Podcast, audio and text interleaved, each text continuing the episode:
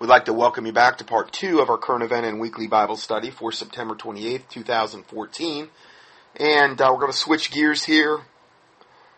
Really forced to cover this Islam issue again um, because there's so many new things that are developing, particularly now with this beheading that took place in the last few days in Oklahoma, that this is really, and I really believe you're going to start seeing a lot more of this and um, all of the things leading up to that, the whole thing going on with ISIS in the Middle East,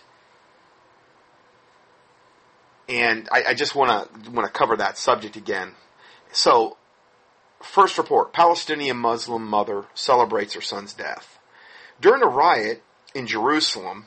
A 16-year-old Arab named Muhammad Sunkrit, Sunakrit was killed. Um, at his funeral, his mother told Palestinian TV, quote, This is the first time I see joy in my heart. This is the first time I see such joy. Thank Allah for giving him martyrdom. This was on the official Pal- Palestinian TV September 12th, 2014. So, you know, literally just, you know, like a couple weeks ago, essentially. And when I when I saw that she had such joy in her heart about this, a couple verses kind of came to mind. Isaiah five fourteen. Therefore hell hath enlarged herself and opened her mouth without measure, and their glory and their multitude and their pomp, and he that rejoiceth shall descend into it. And this is the type of rejoicing. This isn't like joy of the Lord. This is rejoicing at the death of your own son. Okay? Who supposedly was a martyr because he was protesting and got killed or something. Now, this is total. I, I, didn't even know this until, until I read the full thing. This whole concept of shahada, which I'm going to get into. In fact, I think I should get into that first because this is not joy because he was such a martyr. This is joy because she believes that her own sorry carcass isn't going to go to hell now.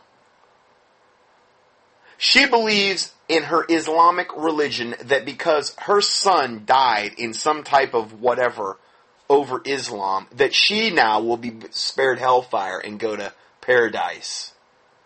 So their motivations are totally self-centered.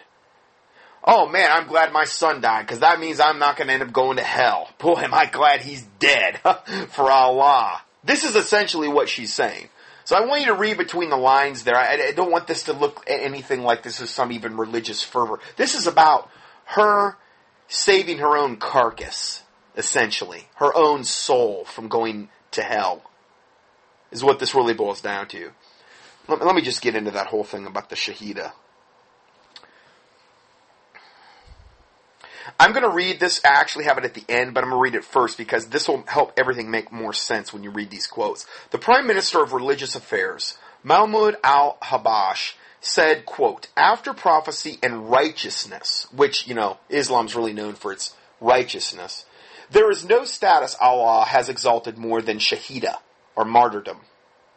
They went to their deaths. The shaheed has merit with Allah, meaning the martyr, a merit that no one else has. The shaheed, his sins are forgiven with the first gush of his blood from his wound. Oh, so see, you pay for your own sin debt with your own blood. Even Satan knows the concept of blood sacrifice to pay sin debt.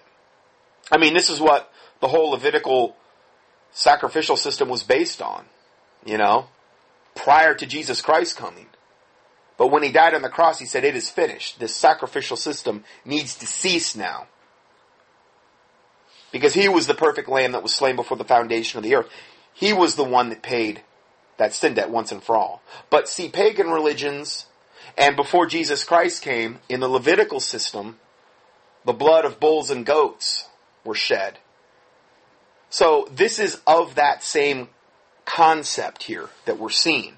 So he says the shaheed, his sins are forgiven, the first gush of blood from his wound. The shaheed advocates on behalf of 70 members of his family. Oh, well, why not 71? Come on. 70 members of his family and saves them all from hell. So see, he saves them from hell, not Jesus Christ. This is the rank blasphemous audacity that is Islam.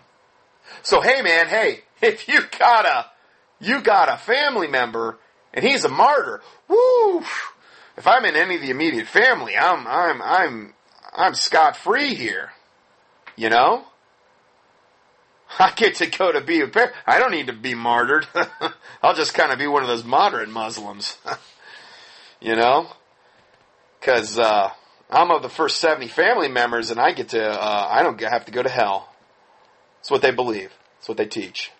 Then he goes on to say the Shaheed lives together with the prophets and the righteous ones because they're so righteous. And we're going to discuss that more today. How righteous Islam is. The Bible says in Psalm 9 verse 15, the heathen are sunk down in, in the pit that they made. In the net which they hid is their own foot taken. Mm. Watch this. I didn't watch it, but a listener sent me a video. And I, I, I don't like watching people die and get killed and exploded. I, I don't care if they're Muslim. I mean, I mean, I, it's not that I don't care, but it's not that I want to see Muslims have that happen to them. But it was some lady that was a, I guess a suicide bomber or something, and I don't know, she got killed or something, and I guess they didn't realize she had a suicide bomb on her, and I guess she exploded while they were like, pro, like the procession through the streets where they had her on your shoulders. Oh, and like the the thing of the video was, you know, karma or you reap what you sow, and you know, kind of reminded me of this verse, the heathen are sunk down into the pit that they made. Because it was, they, they strapped these bombs on to kill innocent people. And this was a great example of that, coming literally. I didn't watch the thing. I just don't, uh, you know, the Bible talks about setting a wicked thing before your eyes. I, I don't want to see people get their heads chopped off and, and, and blown up and, and, and body parts strewn everywhere. I, I just, there's, I don't know, I think it grieves the Holy Spirit inside you. I really do. I understand there may be certain times where you don't have a choice. Like if you were literally to witness something like that. But I'm saying I have a choice here. You know? Uh, I want to watch that stuff. So, um, in the net which they hid is their own foot taken. And then the next verse, the Lord is known by the judgment which he executeth. The wicked is snared in the work of his own hands. See, you reap what you sow from a worldly standpoint, what comes around goes around. But that's the same, basically it's the same concept. You know? The whole thing, even though karma, whatever. I'm not saying use those terms, but I'm saying it is the same concept, basically. And, um, you know, the wicked is snared in the work of his own hands. You do wickedness, don't think you're going to be spared wickedness. And don't think you're going to have mercy either. To them that show no mercy, no mercy will be given. So, you know, you don't want to live your life that way. The wicked shall be turned into hell, and all nations that forget God. That's Psalm 9, verse, 9 verse 17. And then verse 19, Arise, O Lord, let not man prevail, let the heathen be judged in thy sight. These devils that are doing this great wickedness against innocent people, against even their own. These people need to be stopped in the name of Jesus Christ. Let the heathen be judged in thy sight, O Lord. This thing with ISIS, it's not getting any better. Especially when you have our government and other governments in the Middle East and these types of places equipping them to do this wickedness. Verse 20, put them in fear, O Lord, that the nations may know themselves to be but men going back to the report, it says, PATV has broadcast many Palestinian mothers who have expressed joy over the deaths of their own children in the Israeli-Palestinian conflict because it grants the deceased the exalted Shahida status, martyrdom, death for Allah, which bestows many rewards on the martyr and his family. Like you said, 70 of the immediate family members, oh, they don't get to burn in hell because of the blood he shed. What a absolute abomination in the sight of God mother of Sbarro Pizza Shop suicide bomber. See, he's a good guy. He goes into a Sbarro Pizza Shop, I'm assuming in Jerusalem. His name was Is al-Din Azmari. Now that's a name. She, the mother of this devil, this suicide bomber, who, you know, goes in there and kills innocent people, man, women, children, doesn't matter, as long as they're infidels, non-believers in Islam, he's doing Allah's work. Well, she says, Here's what this witch says. I congratulate him. Congratulations, my son, on your martyrdom. Praise Allah. That was on Al-Aqsa TV, Hamas, April 30th, 2014. These are direct quotes from these sick, deluded devils. This is how sick they are. In the head. Mother of suicide bomber Shahidi Hamari says, Praise Allah. This is the greatest joy. Praise Allah that he is a martyr. Yeah. Praise Allah because you got my sorry carcass out of hell. Is what she's really saying. These people are wicked. Total evil. You, how, how, could you, how could somebody like that ever get saved? I, I, mean, I'm just asking. I don't understand how somebody like that could even get saved. I know with, with God all things are possible, but I would venture to say there's a very low likelihood of anybody that would ever utter anything so wicked, so evil, so void of compassion, having your mind so darkened, being turned over to such a reprobate mind, having your conscience seared with a hot iron that they could ever be saved. I'm saying, I just think it would be very low percentage. I don't want her not to be saved. I pray to God she does get saved, but I'm just thinking, who could say something like that? You know what I mean? I mean, it's impossible to even comprehend. Mother of suicide bomber Dareen Abdu Ashish says, I want to sing Dareen is a bride. And my comment, what, bride of Satan? I mean, what, what kind of bride are we in reference to here? And again, these are all referenced, these quotes. Palestinian Media Watch has shown that Palestinian Authority promotes death for Allah as the ideal to strive for. Now, these are the same people that are going directly against Israel. These are the ones that Israel gave all this land to, and they reward them by just trying every chance they get to kill them. Okay? Or launch rockets at them by the thousands.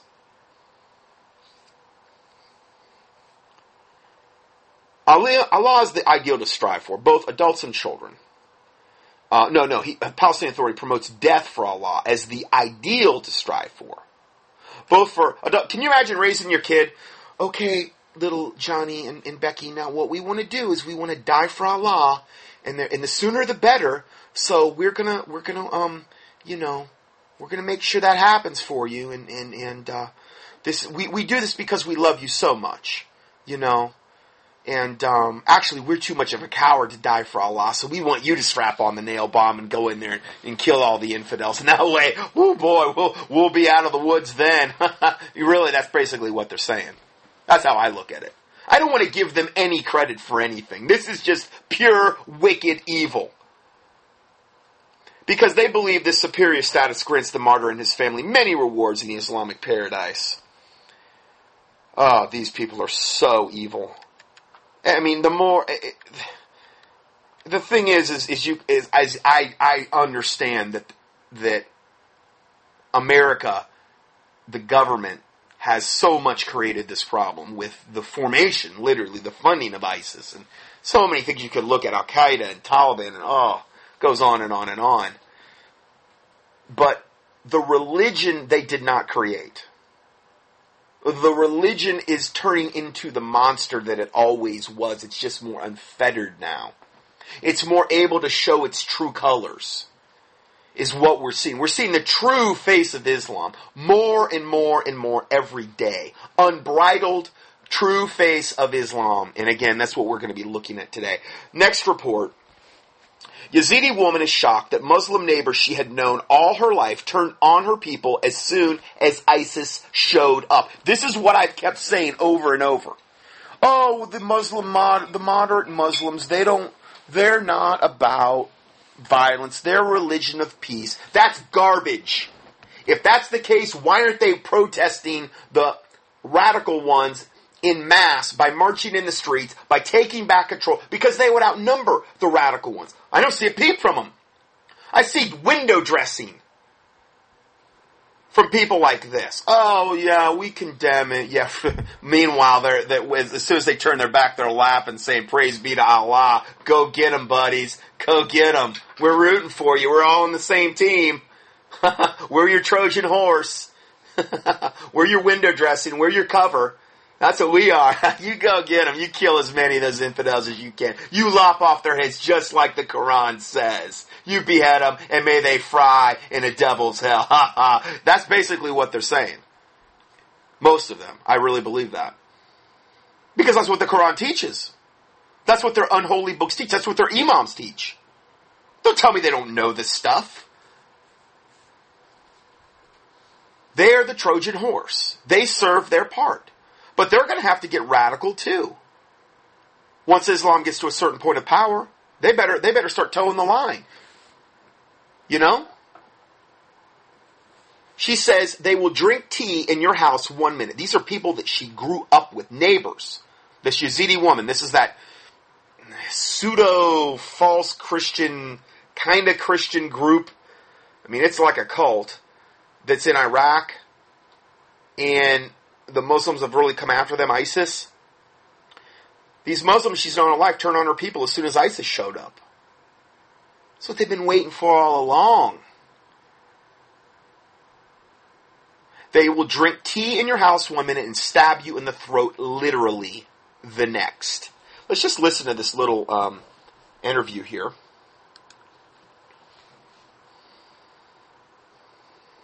This is on 60 Minutes. Okay, and this woman you're seeing here being interviewed on 60 Minutes is one of these uh, Yazidi uh, women. Some of your neighbors were helping the ISIS forces. I recognized some of them. I knew this one man who grew up with us.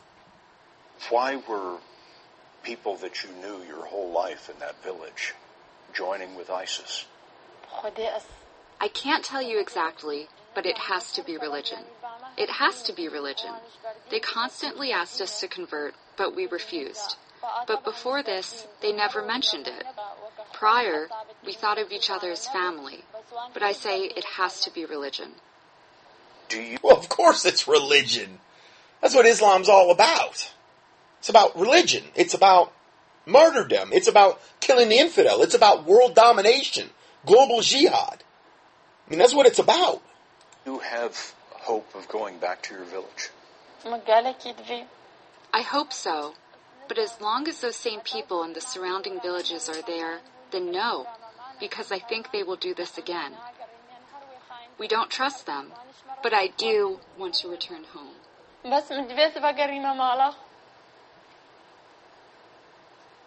And so she's crying. And Poor thing.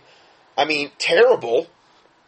Totally terrible situation you have, but she's learning the hard way of what the true face of Islam really is. Now, that was just a small portion of the interview. I'm going to continue with the interview a little bit here, and I'm just going to read you what was said. This is the guy that you heard interviewing her. He says, Do you have any idea how many men were killed in the massacre?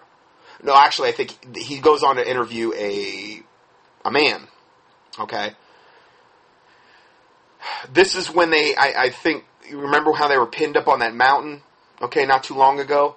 Well, this was in that same time frame. Scott Pelley, the interviewer from 60 Minutes, do you have any idea how many men were killed in the massacre? The man Saeed says, I think 380. I'm, I'm assuming he's a he's a Yazidi, the Saeed. Okay, Scott Pelley, how many survivors? 10 to 12. So they only killed out of 380. They they left 10 to 12. So they're, they're they've got a lot of compassion. These um, these radical devil uh, Muslims. They killed, um, out of 380, they only left 10 to 12 alive. He goes on to say, he told us, as the ISIS fighters were finishing off the victims, A plane flew overhead and scared them away. He and his brother, who had been shot three times, crawled out of the mass grave. In other words, the only reason there was 10 to 12 that, that lived is because they kind of got scared off and they crawled out of the mass grave after the Muslims got scared off. That's the only reason they lived. Scott Pelley, after the shooting stopped, what happened to the women? What happened to you? Um, now this is this is going back to the lady that we just heard. Okay, so she says they told us to come downstairs. They took our IDs, our phones, our gold. They even ripped the gold earrings out of some of the kids' ears. Really compassionate people here. The ISIS used the local villagers' trucks and started loading up to 16 to 20 women at a time and taking us away. The final destination was a little town. Scott Pelley says, Where did you go when you got there? What happened? Uh, Nad- Nadia, she says, There was someone at the front door. He would take off our headscarves and rip open the front of our dresses. He would then touch us, sexually abuse us. Later, Nadia was in prison in a house where she says women were given away as prizes. So again, more fruit of Islam. And then she says, the next morning, a sheik from Tel Afar came and picked up three girls for himself. Two were my friends. He had the right to take to take three of them um, because he was a, bi- a big shot, Grand Poobah, sheik guy. And the ISIS militant had the right to take one woman. A friend of mine who was taken by ISIS commander in return had told us they're doing everything they please with us, raping us, sexually abusing us, and that the ISIS men would tell them if you do not convert, we will rape you all and sell you all to the ISIS militants in Syria, where a young girl could be sold for about $800. So this is standard procedure, this is standard operation for these fork-tongued black devils from the pit of hell. This is, this is the true face of Islam. This is how they would want the whole world to be if Islam was left unchecked, unfettered. They would want this worldwide. So please don't kid yourself. That's, that's exactly what their goal would be for the whole planet. Now, let's get a little more confirmation on here.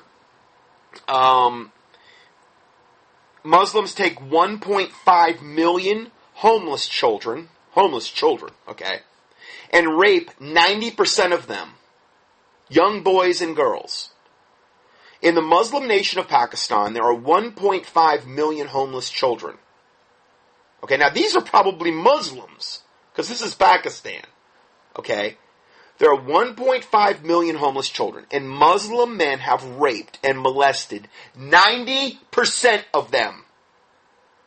As they read, uh, as read from this report, this is a, the report is right here. It's from the Toronto Sun, like a mainstream, basically paper, having to report on this. There are 1.5 million street kids in Pakistan. An estimated 90% of them have been sexually abused at some point in their lives. Can, can, you imagine? I mean, 90 uh, street kids, and you've got these Muslim devil perverts out there raping them in mass? Yeah, that's what goes on there. Absolutely. Remember I told you about the Dancing Boys of Afghanistan? That documentary that the BBC did? Look it up on, on YouTube to see the debauchery of these devils. How they take these, oh, it's, it's so disgusting and sick. How they have them dress up like, like women and put face veils on and dance like whatever and the, and the guys all go into a frenzy. I mean, we are talking really, really far gone sick in the head. Really debauched perverts here. Okay? I mean, like, nothing that the average person can even remotely comprehend. That's what we're dealing with here. Okay? And, and again, just, just more wonderful fruit of the nation of, of the religion of peace, Islam. Rape in Pakistan is so common, it's barely taboo. Last week, the Daily Mail interviewed a bus driver from Peshawar who says, after a shift is over, here's what he does for fun. He likes to go into the slums and rape street kids. Sometimes he pays them a dollar.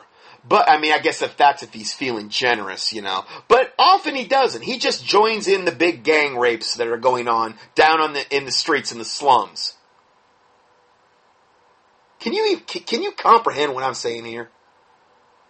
Can you comprehend this level of evil? Would you, would you think that person wasn't capable of any wickedness or evil? if they were capable of doing such a thing. So we really shouldn't be that surprised when we see all these atrocities from Islam. This guy, and he's openly admitting this, this taxi driver. He says, quote, once I was, once there was a boy on the bus and everybody had sex with him. Now this is the bus he was driving. Okay? As a public servant. You know, he's doing his public servant stuff here. He told the Daily Mail, I did it too, but what else could I do? It means he raped him too. Oh, what else could I do? And they, you know, what, what I, they, they twisted my arm, evidently. They invited me. And he was that kind of boy anyway. Oh, well, there's the justification. You know? It's alright now, I mean, because he was that kind of boy anyway. He says he's raped 12 different children. They have no, evidently, there's no shame. There's no conscience. There's no mercy. There's no problem with any of this stuff. Can you imagine openly admitting this to a major publication? So matter of factly? Then it goes on to say this wasn't a solitary rapist hiding in the shadows, afraid of being seen or being caught. No, quite the contrary. This was men joining together, unworried about social norms, unworried about someone stopping them.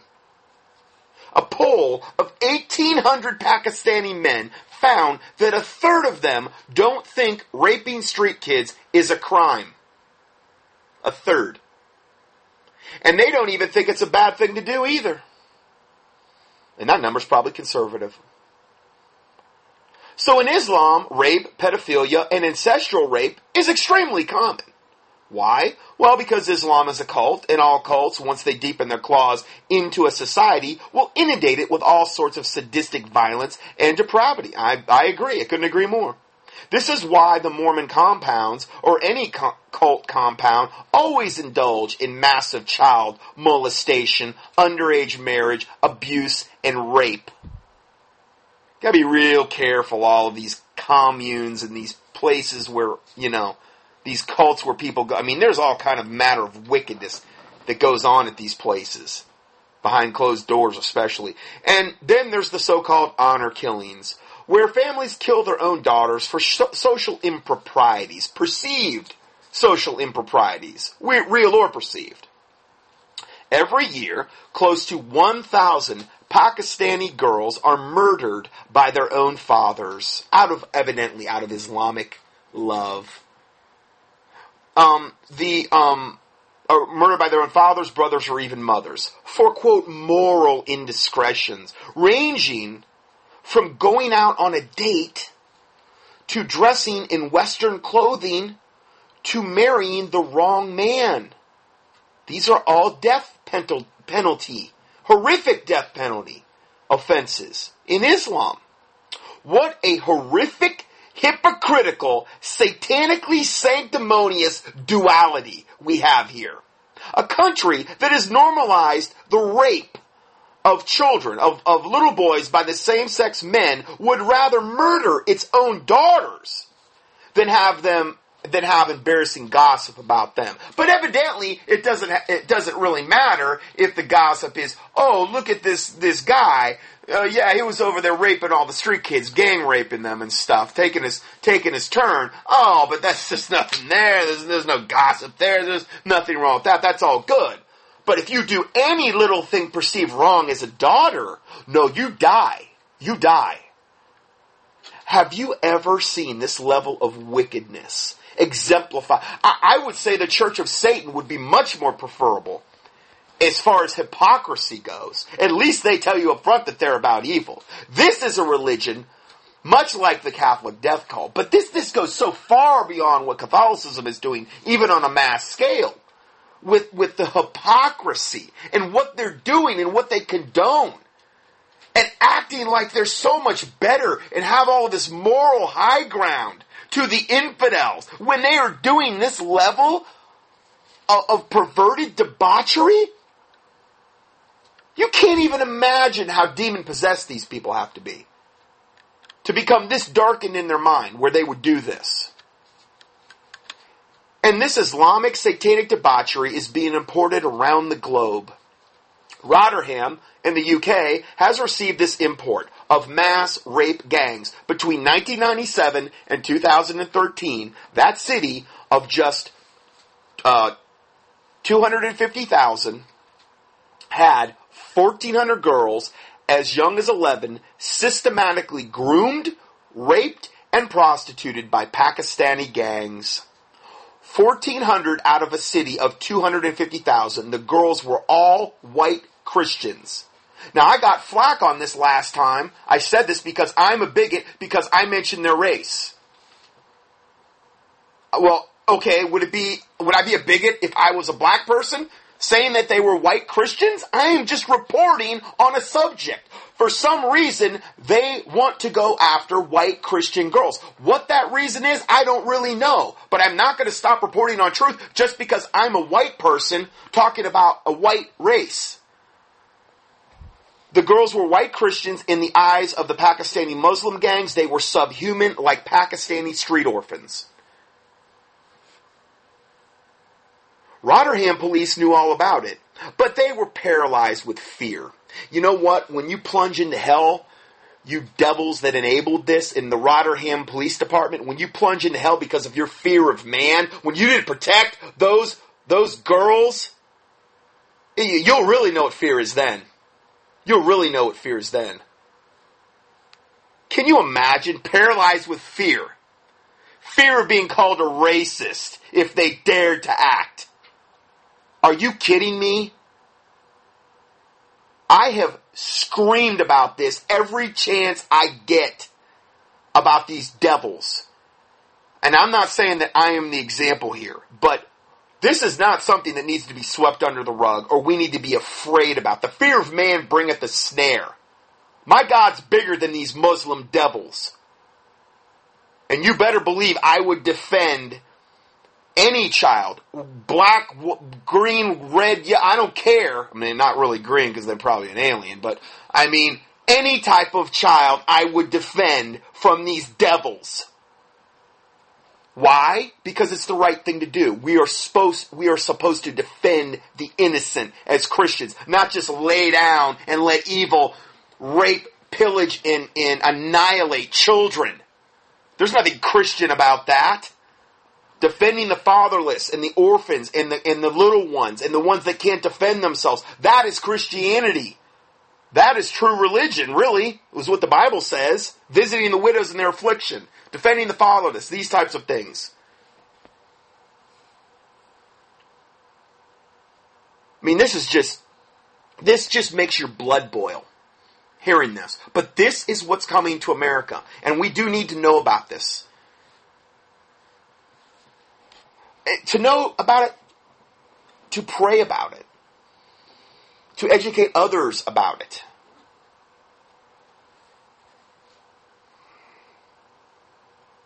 I mean, this is just so wicked and evil. So they, they knew all about it, but they didn't want to be called racist. So they, oh, just keep raping all these girls. Yeah. You know, as long as we're not called Islamophobic. Well, I'm about as Islamic phobic as anybody on planet Earth, and I am proud and I praise God to admit that, that I will expose this evil devil death cult. And if it costs me my life, then so be it. Praise the Lord Jesus Christ. He's bigger than Allah, who is nothing but a devil fallen angel from the pit of hell, possessing people to do this wickedness. They found the mass rape of a generation of the city's girls less intolerable than the risk of being called politically incorrect or Islamophobic. Man, I'll tell you, these guys have the backbone of a redwood. We are talking men's men here, you know, men among boys. Can you imagine being that pathetic? But I guess that's just the norm. You know? Next report.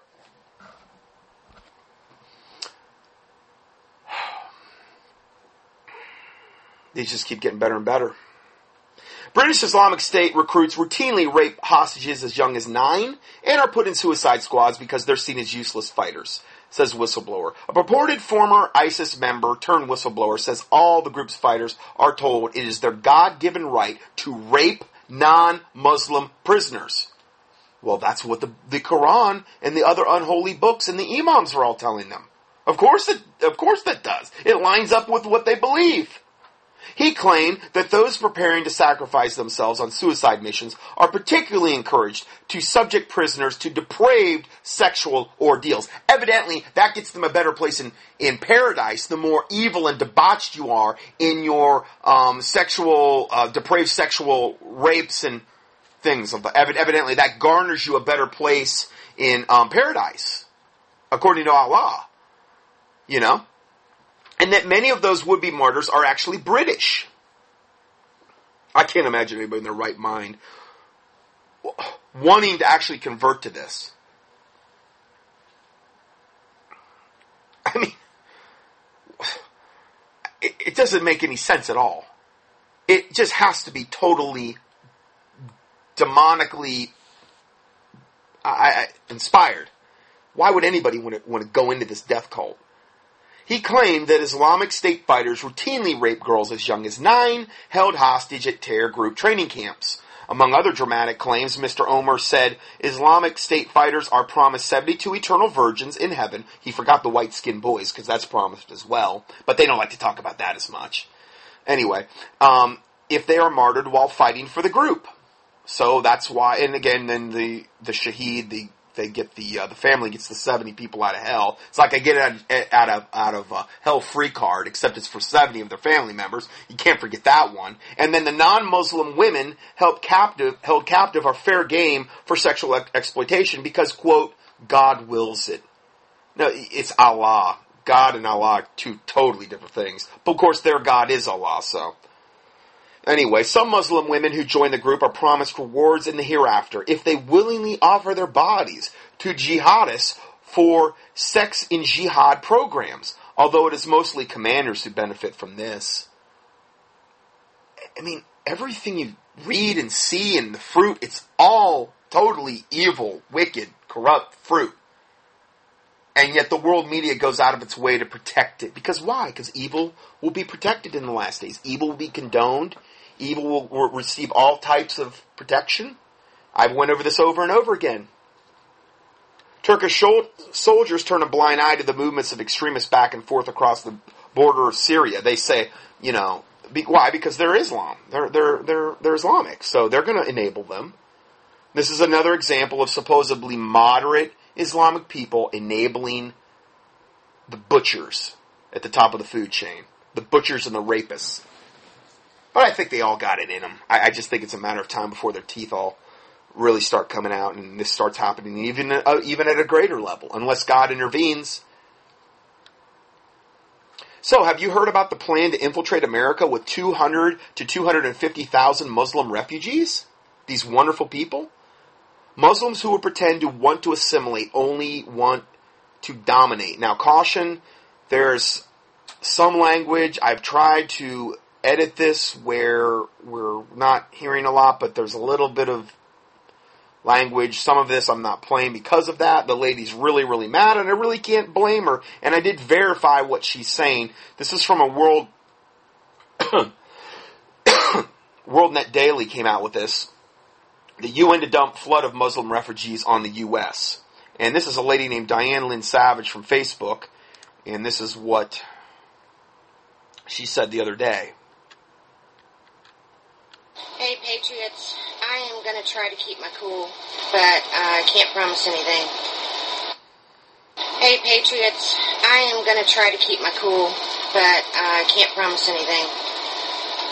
I read an article today that I think everybody needs to know about, and I'm not sure why our politicians haven't uh, told us about this, but I'll get to that later. So now we have the UN that is going to come in and dump between 200,000 and 250,000 Muslim refugees um, into America. And then when I go to the article that discusses that, I want to point out a few things here. See, Satan's seeing all of this wonderful, wicked fruit that they're producing. He wants to import that into the U.S. He wants to make sure that, that we get um, a good dose of this as soon as possible. And, and this is all being done by design by the world government to import this level of evil and debauchery into into America. Um, most of them are going to come from Somalia and Iraq. Syria could soon be added to the mix. Uh, to the mix. Obama's administration has been greasing the skids for the Syrian refugees for months. Uh, WND, which is the source of which this article has come from, has learned, and the refugees will soon be dumped on American cities throughout the U.S. Uh, in February, the State Department moved to ease the rules that protect the U.S. from, from accepting refugees with potential ties to terrorist organizations. Let me reread that to you so you understand. In February, the State Department moved to ease the rules that protect the U.S. from accepting refugees from potential ties to terrorist organizations. The rules were seen as too strict by refugee resettlement groups that lobby for Congress. Again, why the hell are we allowing lobbyists to talk to our congressmen? I don't give a, a, a, a, crumb about this refugee resettlement group. I don't give a crap who they are. Then on September the 4th, a U.S. State Department spokeswoman hinted at her daily press briefing that a new wave of refugees will soon be coming from another predominant Muslim nation, Syria. Now, if you don't know a whole lot about Syria, uh, do some research there and you'll love what you're finding there. The Syrian, one of the Syrian leaders was, uh, I believe it was Glenn Beck, did a video. If you'll Google it, you can probably find it. He showed a video of a Syrian leader who had killed uh, an enemy and not only cut off his head, but he opened up. He's cut open his chest and his and his inwards innards, and he took out his liver and his heart and he bit into them. Yeah, let's bring some of them over here. Why not, right? Now, here's a few problems that I'm having today. And Syria is essentially where this whole ISIS thing got started. Okay, the the rebels that we arm basically turned into ISIS. So this is, you know, and again, this is all being done by design. So just something to bear in mind. First of all, I want to know who is coming here. What group of people? Who's looking at them and screening them? Is anybody screening them, or is it just going to be a fu- freaking open border situation again where nobody knows who's coming, and once they get here, they disappear into the woods like the rest of the yahoos that they've let in. Next of all, I want to know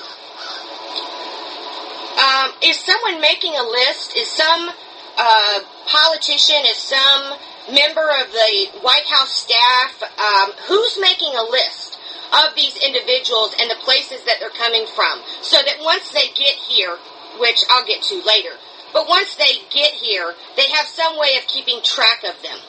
I want to know who's making that list, and I want to know when it's going to be published to the American people. When do we get to see this list of who, what, and when? Next, I want to know what cities are they going to? What states are they going to? Are these states even going to be told that they're coming? Or are we going to have another uh, Mexican child situation where they just dump them off and don't even tell the local officials they're there?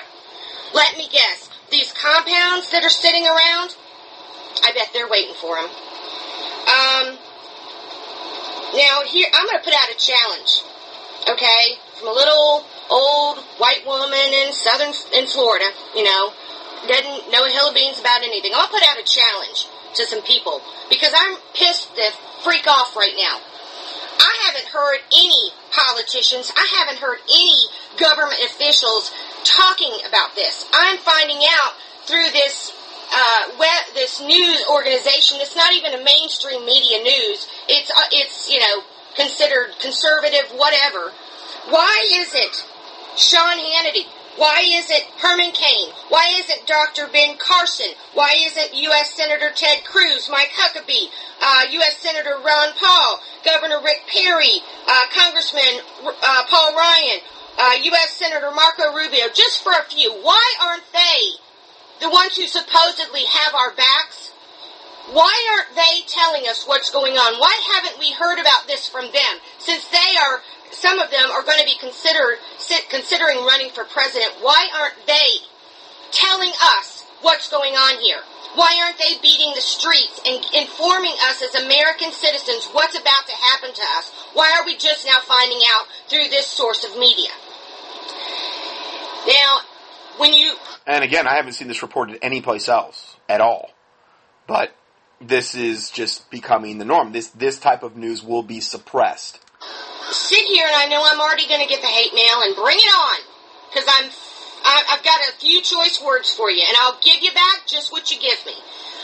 I am telling you now, and anybody with half a freaking brain, if you look at the countries that these Muslims, and they don't even have to be an extreme Muslim, look at the countries that these Muslims have already gone to. The UK, Holland, Sweden, Denmark. It's happening in Australia. You don't even have to look outside of the United States, people. Look what happens when they come into our country. They do not assimilate to us. We are required to assimilate to them. It's called Sharia law. There is plenty of videos on YouTube. Google them. People have gone in undercover and they've gone to these mosques and they've gone to these meetings for months and they've documented what is being spoken from the pulpit of these mosques. They are plainly saying this. As, you know, go along with the American way. Go along with whatever country you're in at the time. You know, kind of go with the flow. But at the moment that we're ready, we'll, we'll should make our presence known. That's what they're saying. How about the parts of the countries where these Muslims, peaceful Muslims, the moderate Muslims, have joined citizenship, not citizenship because they haven't pledged allegiance to America, they've just come into the countries. And instead of going with the laws that are in place, they all are taking up uh, positions so that they can implement Sharia law. Do you understand what they're doing? Do you understand?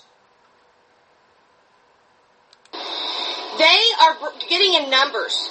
They are getting in places. They are getting in positions of authority so that they can do that. Hell, there's police, and we've seen the videos from the UK. The police are actually walking them down the street as they chant and hold the back black flag of ISIS and, and curse the country that they're living in. The freaking law enforcement are aiding them in allowing it. When is it going to stop? When are you going to wake up and see that the situation is worse than you think and this is not a doomsday situation from an afraid little person? There are thousands and thousands and thousands and thousands and thousands of people that feel the same way. These people are not for the good. They're not for our way of life. They're for their agenda. And I'm going to put a The biggest one with the biggest agenda is sitting his happy ass. Sorry. Anyway, that's um, he. She's talking about Obama at that point, and um, yeah, she kind of gets going there. So I'm not going to play the rest. But um, sorry, I normally don't even play videos. It's just that I want people to understand there are people in this country that are waking up, and there are, and this is good because this needs to be known about if they're, I mean, the, the churches aren't doing it for the most part. I mean, I think some, but not too many. They might get their 501c3 status stricken if they speak um, uh, in an Islamophobic way. And so this is going to have to go out. This type of information, this type of, of thing is going to have to kind of go out grassroots for the most part. Um, you know, some people are doing more than others. Sean Hannity, I will say that he has really tried to bring a lot of light on this. What I don't understand about the guy is why does he always have to have a like if he gets somebody like Brigitte Gabriel on his show, why does he have to have a Muslim there lying and presenting his lies? Because that's all they can do is lie. Why does he have to give them a platform? I don't understand why you have to give evil a platform. Well, because that's fair. No, it's not. No, it's not. Evil has enough of a platform in this wicked world we live in. We don't need to do it any favors by letting it come on there and lie. Because every time he has any type of Muslim guest, all they do is lie. That's all they're capable of doing. Just like when he has his liberal guests on.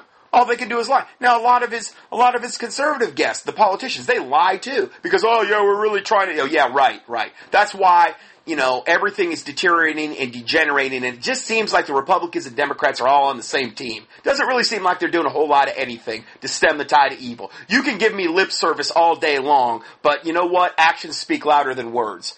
And this is becoming the norm now. And so it's, it's kind of like the, uh, up to the grassroots type of movement to get this information out. Um, let's go further here. An ISIS spokesman, and this was from International Business Times, just came out the uh, on the 22nd. An ISIS spokesman has published a call to arms for Muslims around the world to kill American, Canadian, and European citizens for their governments role in a coalition against the radical Islamic group in Iraq and Syria. And again, I've said this before all of these airstrikes that are being um, leveled on ISIS now, supposedly on ISIS here, that could be the absolute excuse for an all out Islamic, for all of these Islamic terror cells. That could be the excuse that the government points to when they go hot and they start implementing whatever they're going to implement. You know, releasing of biologicals, dirty nuclear bombs, um, uh, uh, contaminating the water systems, g- going after the electrical grid, killing as many people as possible.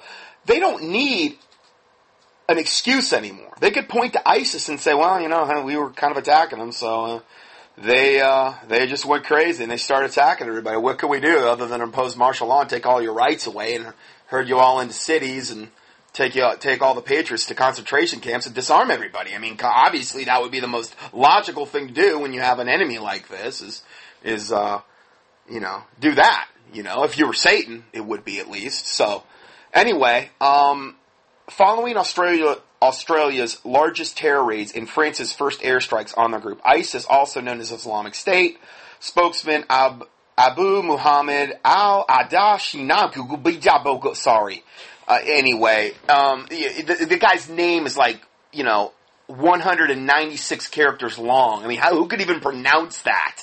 Sorry. Anyway, he called upon supporters to launch insider attacks on Western populations, particularly the spiteful and filthy French. Um, that's what he said. And I had a French listener the other day said that I called the French filthy, and I shouldn't do that. It was disrespectful. So I'm like, okay, don't really remember saying that, but I'll I'll take your word for it. I'm sorry. I'm not against the French. I, whatever. Sorry. Anyway, um, so then he goes on to say, if you kill a disbelieving American or European, especially the spiteful and filthy French, he said it, I didn't, or an Australian or a Canadian or any other disbeliever, including the citizens of the countries that entered into a coalition against the Islamic State, ISIS, then rely upon Allah and kill him in any manner or way, however it may be. End of quote. So now this is what is being commanded by an ISIS spokesman calling for call to arms for Muslims around the world. Huh. And what just happened in Oklahoma? Oh, we're going to talk about that next. We're going to talk about that next. Could, could this be a maybe a fulfillment of? Oh, could, could he have been being a good Muslim and doing what he was told by his superiors? Huh, I don't know. Anyway, he said all this in a 42 minute speech released on social media. Now, my comment is imagine the backlash if just one Christian on planet Earth had given a similar 42 minute speech where he was advising Christians to kill um, anybody Islamic, okay, and it doesn't matter, you know, if they're who they are, whatever, kill them any way pop. Can you imagine the backlash? Can you imagine the media circus that would ensue? And and for a uh, a mass cry to probably jail all Christians worldwide because of the actions of one, it would probably be about what you'd see. You know, but it's okay for, for ISIS to do it. I mean, hey, you know, they're one of the good guys. Just always remember that. So, if we go further, he goes on to say, kill the disbeliever, whether he is civilian or military, for they have the same ruling. Both of them are disbelievers. Both of them are considered to be waging war. Both of their blood and wealth is legal for you to destroy. End of quote. It's all legal according to the Quran and their other unholy books. This is Islam. Okay? He is being a fundamental Islamic practitioner, and he is advising his adherents to be that. So this is what he is he is calling them to do. Uh, he also um, he also called the coalition against the terror group a crusade and warned Western civilians, "You will not be safe even in your own homes." The exact quote was, "quote You will not feel secure even in your bedrooms, he said. You will pay the price when this crusade of yours against ISIS, I guess, collapses. So I guess we just should sit back and let ISIS just kill, kill, rape, pillage all the way around the world and do nothing because Allah is supreme. Because we're all so afraid of the big bad Muslims and what they bring to the table. Evidently that's what he says, I guess what we should do. Says, You will pay the price when this crusade of yours collapses, and thereafter we will strike you in your homeland, and you will never be able to harm anyone afterwards. You are a lying, fork tongued devil, is what you are. And may the Lord Jesus Christ rebuke you and all your devil ilk, and may he rain down his fury on your fork tongue, you lying, rapist devils. We need God's judgment on the wicked. We need it. Because it's only, wicked left unchecked, this is exactly what ends up happening. It just gets worse and worse and worse. Satan will never be satisfied with the people that he kills. He might kill 100 one day, he'll want 200 tomorrow. And he is working totally through these bunch of devils. And it's becoming more obvious every teaching that I do that this is the case. Unrepentant evil. Next report. This is about the Oklahoma City thing that just happened, or what happened in Oklahoma, not Oklahoma City, but in Oklahoma. The Muslim man who beheaded a woman and stabbed another woman at his Oklahoma workplace. Yeah, I don't know if you heard about that. We got a Muslim guy starting, we've got Muslims now decapitating people in the workplace in America, in Oklahoma. Just happened the other day. Yeah, they're cutting people's heads off. He had recently been fired. Moore Police Sergeant Jeremy Lewis said police are waiting until Alton Nolan, who has a, now a different Muslim name, who is 30 years old, is conscious to arrest him um, in the Thursday attack. He's woken up by now. They, they interviewed him. Nolan severed the head of Colleen Hufford. What a, what a brave, brave Islamic warrior for jihad and Allah. He, he beheads a 54 year old co-worker. Innocent, hadn't done nothing to him. Nah, we just chop off her head because I'm I'm such a man, you know. And then the um, police sergeant said yes, she was beheaded. Lewis told the Associated Press before Friday news conference. Lewis said Nolan then stabbed Traci Johnson, who was 43, a number of times as well, before Mark Vaughan, a reserve sheriff's deputy and a company chief operating op- and the company's chief operating officer, shot him. Well, too bad he didn't kill him. Because that's where what needs to happen to people like this. Chops off a innocent lady's head in the workplace for no other reason than uh, maybe this command by this guy that we just read. Kill the unbeliever, lop off their heads, chop off their heads. That's what the Quran says to do. He's just being a good fundamental Muslim. The police officer said this was not going to stop if he didn't stop it. In other words, he would have kept killing people and cutting off their head as long as he was bodily able to do so. Until this guy with a firearm, imagine that of all things, stopped it. So what did the firearm do? It prevented evil from occurring because this devil would have just kept killing people if he could have. He wasn't going to stop. Oh well, there's one more of the of the literally millions of examples how firearms can be used for righteousness in order to prevent evil,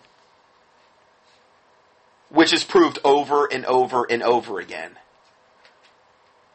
The threat had already stopped once we arrived. The police said, "Well, why? Because the guy got shot." Nolan was terminated from his job at Vaughan Foods on Thursday just before the rampage occurred. Here's a picture of this devil reading his Quran on a prayer rug. Nolan also recently had been trying to convert coworkers to Islam. I guess this was his plan B. Since the conversions didn't work well, I'm just supposed to lop off their heads now. You know? I gave them a chance, now I just gotta kill them all. What can I do? My hands are tied, according to Allah. Despite all this, the police are classifying the Islamic Jihad attack as, quote, workplace violence. Oh, it's it, it's not Islamically related at all. No, it's not. His Facebook page just has pictures of the Taliban fighters and and, and pictures of of, of of of American military guys with their heads severed off. He, literally, it's on his Facebook page. Literally, I've seen. I saw the one picture. I'm like, oh, I don't want to see that. And him with his with his Islamic buddies and, and, and, and dressed up like uh, a Muslim and all, all this stuff. but they're calling it workplace violence because, hey, we must always be politically correct, especially in regard to Islam. Never, never, never, never, never de- denigrate Islam in any way, shape, or form because we all know it's a religion of peace. We've all seen the wonderful fruit, and don't you dare even try to argue that. It's workplace violence. He just had a bad day, and Allah had nothing to do with it.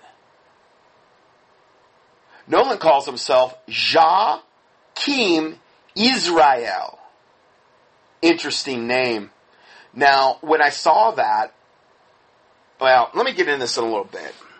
So he calls himself Ja Kim Yisrael, like Israel, but with a Y. Hmm on his Facebook page where he uploaded photos of himself reading the Quran and wearing Muslim religious clothing. He also posted, quote, on his Facebook page, I'ma tell you off, top. I'm not your friend. My friends are at the mosque around the world. End of quote. He then wrote a description of himself saying, I'm an Muslim from the tribe of Judah my ancestors who are true Jews here in America today are originally from Israel. Oh, really? They were bombed out of Israel by the Roman Catholic army, so they fled to Egypt, and the Africans sold us to the white man as slaves along with any other black person here in America today, aka the true Jews from Israel. Our ancestors are originally from Israel. They were not from Africa. Man, I am so glad this guy got me straight on my history. Boy, now what you're seeing here, I believe, is a combination of the of the of the devil movement called the Black Hebrew Israelites. This has nothing to do with race. I'm telling you, if these guys were white, I'd be reporting on it just the same.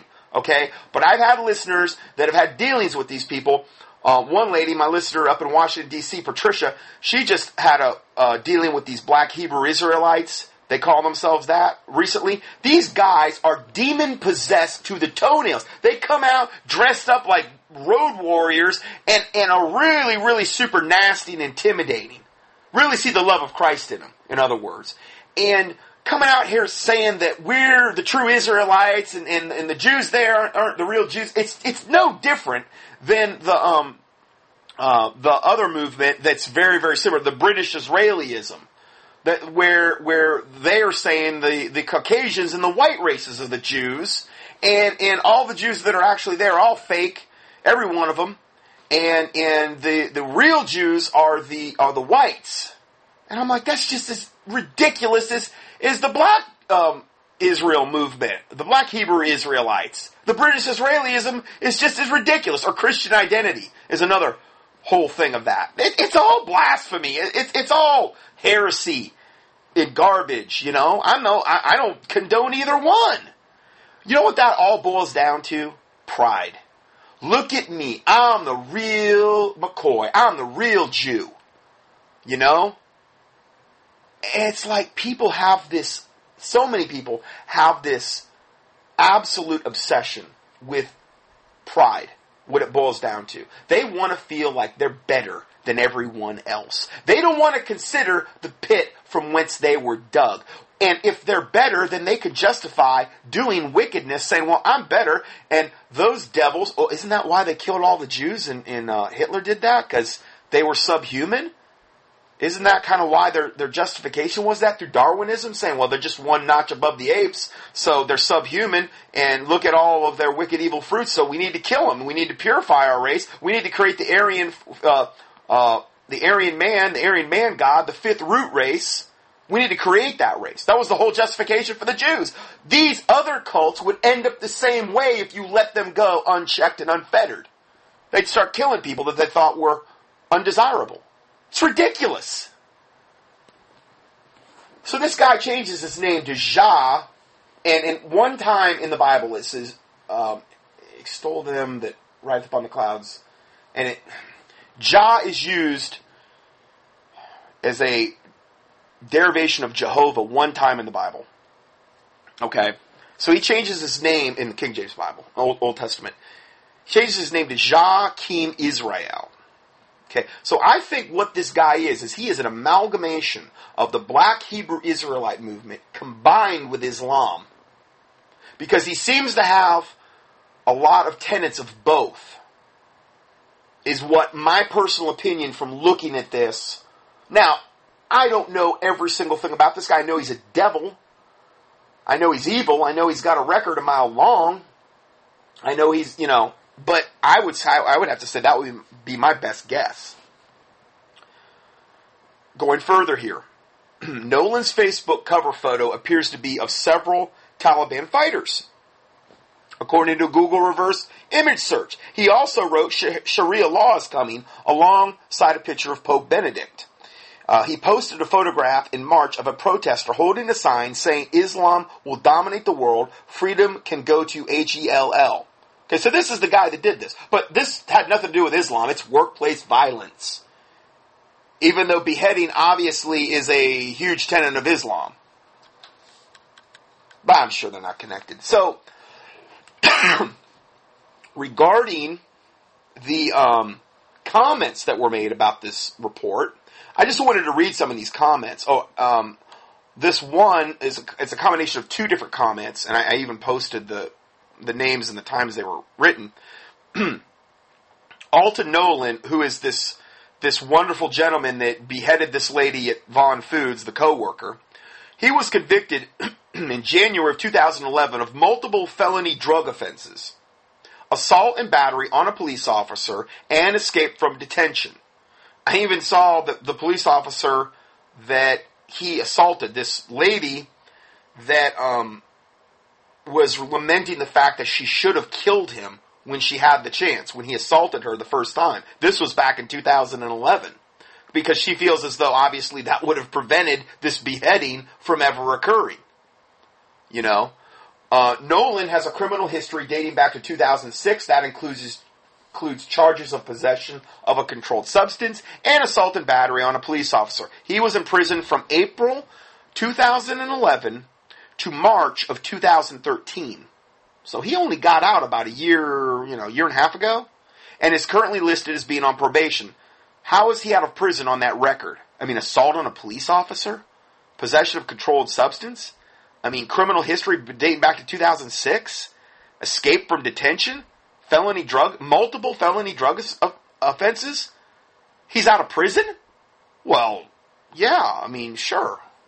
We'll keep a ton of the innocent people in prison and we'll let the real bad guys out. Hey, they just reported last time on all of the uh, felons and sex offenders that our wonderful governments let out of prison that are illegal aliens. So that's going to be more and more commonplace. You know? Uh, no doubt he converted to Islam in prison. No doubt. Well, what do you mean?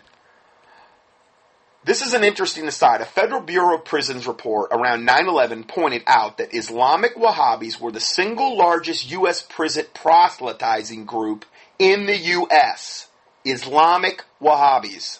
Okay? They had a huge amount of funds behind their work from the Saudi government and had access to prisoners when other religions were delayed access. Imagine that.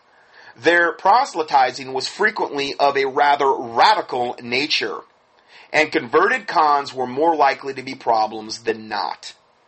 What is most interesting about this report was how quickly it was made classified, a classified item, and withdrawn from circulation after allegedly an unnamed, heavily Wahhabi Mideast government raised HELL about it. Because they don't want to be exposed. Islam don't want to be exposed. They, they want to um, operate in the corners and, and unfettered. They want to do all the stuff behind everyone's back. They are still handing out Qurans and hated and hatred, but their access is far more quietly dealt with now. They're going primarily to black African American males in the prison system and playing on the race card about the white man, you need to kill him. Look what he's done to you. He's kept you down. He put you in prison. You shouldn't be here. This is all his fault. Convert to Islam, join your true brother. And you know what's ironic? In Islam, if you really look at Islam, they consider people that are black as basically inferior, like, like, I can't even say what they really consider them if you really study Islam. I got into this one time. And I'm like, if, if the blacks that are converting to Islam only knew what the people that are in the Middle East, the real Arabs and the, really thought about them, I think, I think they would get out of there in droves. But that's never ever discussed. That's totally suppressed. So these Wahhabi Islamic groups go and proselytize these guys in prison, turn them into radical Muslims with a hatred of America and and the white races, and then they come out and it's no wonder they do this or have or, or will be triggered at one point in order to do this. Now again, I can't not report on this stuff just because it has to do with race and gender. I'm telling you, if it was white people doing this, I'd be reporting on it. I'm not giving them a pass either. But this is what they're doing. And how they're doing it. I mean, it's not the black guy's fault that they're being targeted. Okay? I'm not saying that's that's their fault. They're being targeted. But they are being targeted and it has been effective at converting many of these black men to radical Islam. And they're going to be used in this jihad against Americans along with the black street gangs, along with the Mexican gangs, along with the, you know, you name a gang, they're going to be probably used. Whether it's fighting against the American public or whether it's fighting against each other, it's going to be all about death and destruction and implementing evil. Uh, another commenter says, I don't know if this is true in all states, but in prisons in Tennessee, respect all Islamic dietary and worship rules. Christians are not afforded any special access, though. I was told they especially observe Ramadan. Hey, if it's evil, they're going to honor it. Bottom line. That's what all this boils down to. Another commenter says, around Dearborn, Michigan, there have been beheadings that have been quashed because of the um, PC and the Muslim police. I'm not sure what PC is, but um, it's some, I don't know, I would imagine law enforcement and the Muslim police.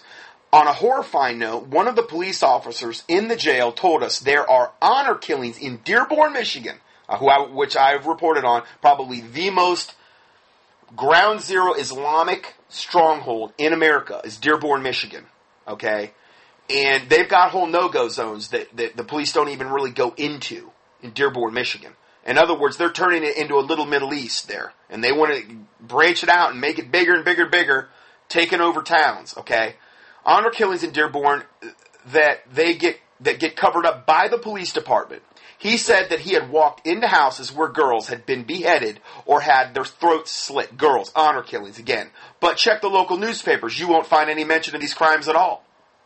Yeah, we're going to talk a little bit more about that in a little bit too. So again, if it's wicked and if it's evil, it's going to get swept under the rug.